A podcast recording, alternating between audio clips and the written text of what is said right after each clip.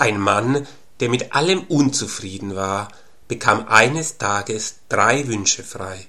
Spontan wünschte er sich, aus seinem tristen Zuhause weg zu sein und an einem wunderbaren Ort an der Südsee zu leben. Doch nach kurzer Zeit wurde auch die Südsee langweilig. Er sehnte sich wieder nach der Schönheit der vier Jahreszeiten seiner Heimat. Heimweh erdrückte seine Gedanken. So wünschte er sich wieder an seinen vertrauten Ort zurück. Jetzt hatte er nur noch einen Wunsch. Diesen wollte er nicht mehr leichtsinnig vergeuden. Doch wo immer er hinkam, Unzufriedenheit begleitete ihn.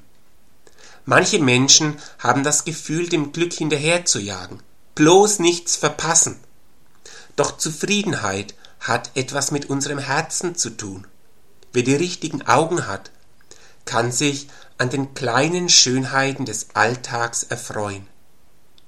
Wer mit sich selbst barmherzig ist, der kann sich seine eigenen Fehler vergeben und ohne Selbstvorwürfe weiterleben.